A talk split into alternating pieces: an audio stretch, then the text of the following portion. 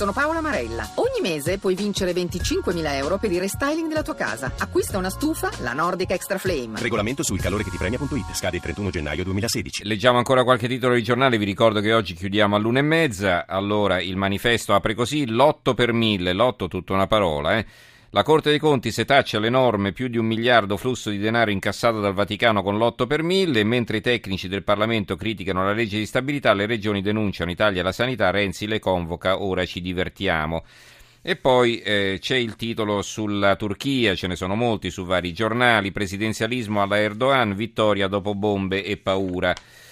E sulla Turchia titolano anche altri, c'è per esempio l'articolo di fondo dell'Avvenire, un'amara lezione, la Turchia, l'Europa e il vicino Oriente.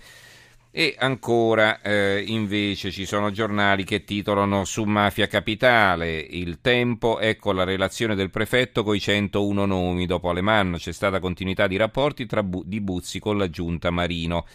E poi la carica dei 101 nomi di Mafia Capitale, desecretato l'elenco, ci sono politici, amministratori, funzionari e imprenditori, questo è il titolo del giornale. Il Mattino di taglio basso, Napoli in TV, la rissa finisce in politica, scoppia la rissa politica a colpi di interrogazioni parlamentari dopo gli insulti alla città di Napoli nel corso dell'Arena di domenica scorsa, quando è degenerata la discussione sui biglietti gratis per lo stadio e ci sono state anche le accuse del leghista Salvini alla città. Ma il conduttore Massimo Giletti ha chiarito: io amo la città, critico chi amministra, sono stato travisato. Il sindaco De Magistris attacca, ancora una volta c'è stato un attacco gratuito alla città. Roberto Fico, presidente della Commissione di Vigilanza Rai, chiede chiarimenti ai vertici dell'azienda e annuncia di aver presentato un'interrogazione urgente. E sull'argomento c'è un commento di Libero che non vi leggo per intero perché è piuttosto lungo, di Filippo Facci. Può anche darsi che intitolato Vedi Napoli e poi puzza. Può anche darsi che a Massimo Giletti piaccia vincere facile, ma è impressionante la bruttezza argomentativa mostrata dal consigliere comunale Antonio Crocetta, contro il quale il conduttore si è giustamente scagliato nel corso della puntata domenicale dell'Arena su Rai 1. Ed è ancora più impressionante l'impudenza con cui un magistrato di note simpatie progressiste, Nicola Quatrano, è intervenuto su Repubblica per difendere l'indifendibile, cioè Crocetta, secondo il quale Massimo Giletti riduce sempre Napoli a problemi minimalisti. Voleva dire minimali, minimalismo è una tendenza artistica e culturale a dispetto dei problemi reali che sarebbero gli investimenti che non si fanno al sud. Cioè che nel 2015 un consigliere napolitano abbia ancora il fegato di chiedere soldi senza andare a nascondersi sottoterra, sotto la spazzatura vorremmo dire, mostra come la classe dirigente napoletana viva in una bolla completamente separata dalla percezione del reale. La Sicilia parla del maltempo a Catania e Fascia Iorica, chiederemo lo stato di calamità. L'Unità, a centropagina una foto di Salvini sorridente con Maroni e con Bossi sullo sfondo, rimborsi anche Maroni e Salvini nella grande truffa leghista, questo è il titolo. 59 milioni è quanto Camera e Senato chiedono che siano restituiti allo Stato per i contributi elettorali illegittimi. A processo a Genova ci sono Umberto Bossi, l'ex tesoriere Belsito, ma la pratica è continuata anche con le segreterie di Maroni e Salvini, i cosiddetti moralizzatori padani. Altri titoli sul resto del Carlino, sentite che notizia, ce l'hanno solo loro, Vanna Marchi, ora torno in TV, fine pena e libera a 73 anni. E poi Ducati in vendita vale 1,2 miliardi, il Dieselgate potrebbe spingere la Volkswagen Audi a prendere in considerazione la cessione del brand italiano, perché sapete che la Ducati è di italiano ha solo il nome. Ci sono vari giornali, e qui vi leggo in rapida successione i titoli, che parlano della microcriminalità. Questo per darvi un'idea di come sia diffuso il fenomeno e di quanto preoccupi, visto che questi giornali locali poi addirittura ci aprono. La Gazzetta di Mantova, presa la banda delle spaccate, 3 nuovi colpi in zona ospedale, la polizia ferma 2 persone. L'Adige, svaligiata la villa di Malossini, rubati orologi e bracciali, ma hanno devastato tutto. Il Gazzettino di Venezia, trova i ladri al rientro in casa e si prende una bastonata.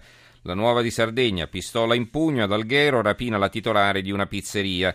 La Tribuna di Treviso, la gang dei ragazzi violenti, arrestati per risse e rapine, la folle notte di Halloween.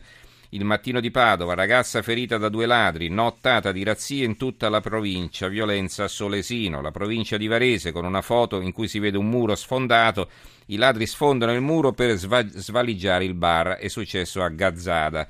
Il Corriere Adriatico di Ancona, ladri nella villa di un politico, Senigallia, consigliere si sveglia e li fa scappare, furto in un bar a Osimo. La Gazzetta di Parma, ladri in azione, casa devastata e cassaforte smurata, rubate 3 pistole e una carabina. E poi una notizia un po' più leggera in questa serie di furti, la troviamo sulla Provincia. E insomma, furti d'antan, ladri di galline a Valmorea. Sarà colpa della crisi o la paura della carne rossa, ma hanno fatto la loro ricomparsa i ladri di galline. 13 polli su 22 spariti nella notte a Valmorea in un pollaio non distante dall'abitazione del proprietario, il quale ha fatto la sconcertante e poco gradita scoperta solo al mattino. In 30 anni non mi era mai successo e per non correre altri rischi ha preferito sopprimere le scampate al furto. Povere galline, vabbè. Su Tavecchio, quel pollo in Federcalcio, il commento della Gazzetta del Mezzogiorno. E invece poi una notizia che vi volevo leggere, intanto va bene, sulla Nazione, esclusiva, 49 anni dal disastro, le foto mai viste di Firenze, l'alluvione a colori, dal governo 650 milioni per la sicurezza.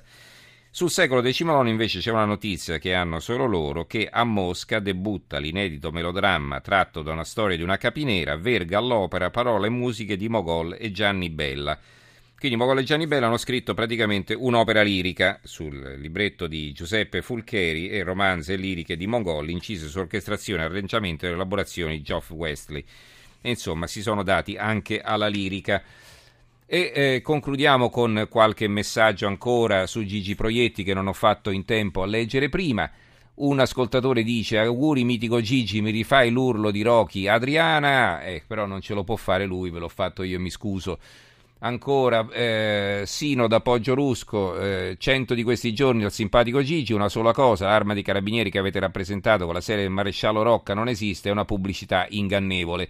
Vittoria da Ivrea, io penso che chi sa far ridere sia un benefattore dell'umanità e il signor Proietti è un grande benefattore. Paola da Torino, è uno dei miei sogni incontrare Proietti e vederlo a teatro, vorrei che si parlasse di lui più di quanto si è parlato di Pasolini.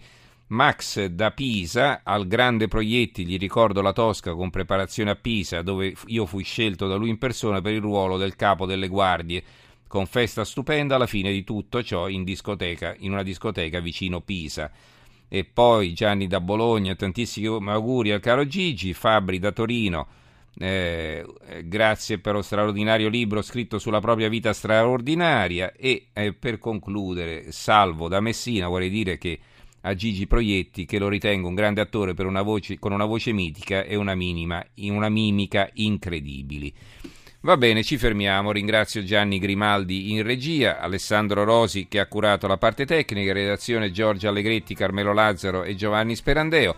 Diamo la linea a Daniel Della Seta che condurrà il suo programma L'Italia che va. Ci risentiamo domani sera, grazie a tutti e buonanotte.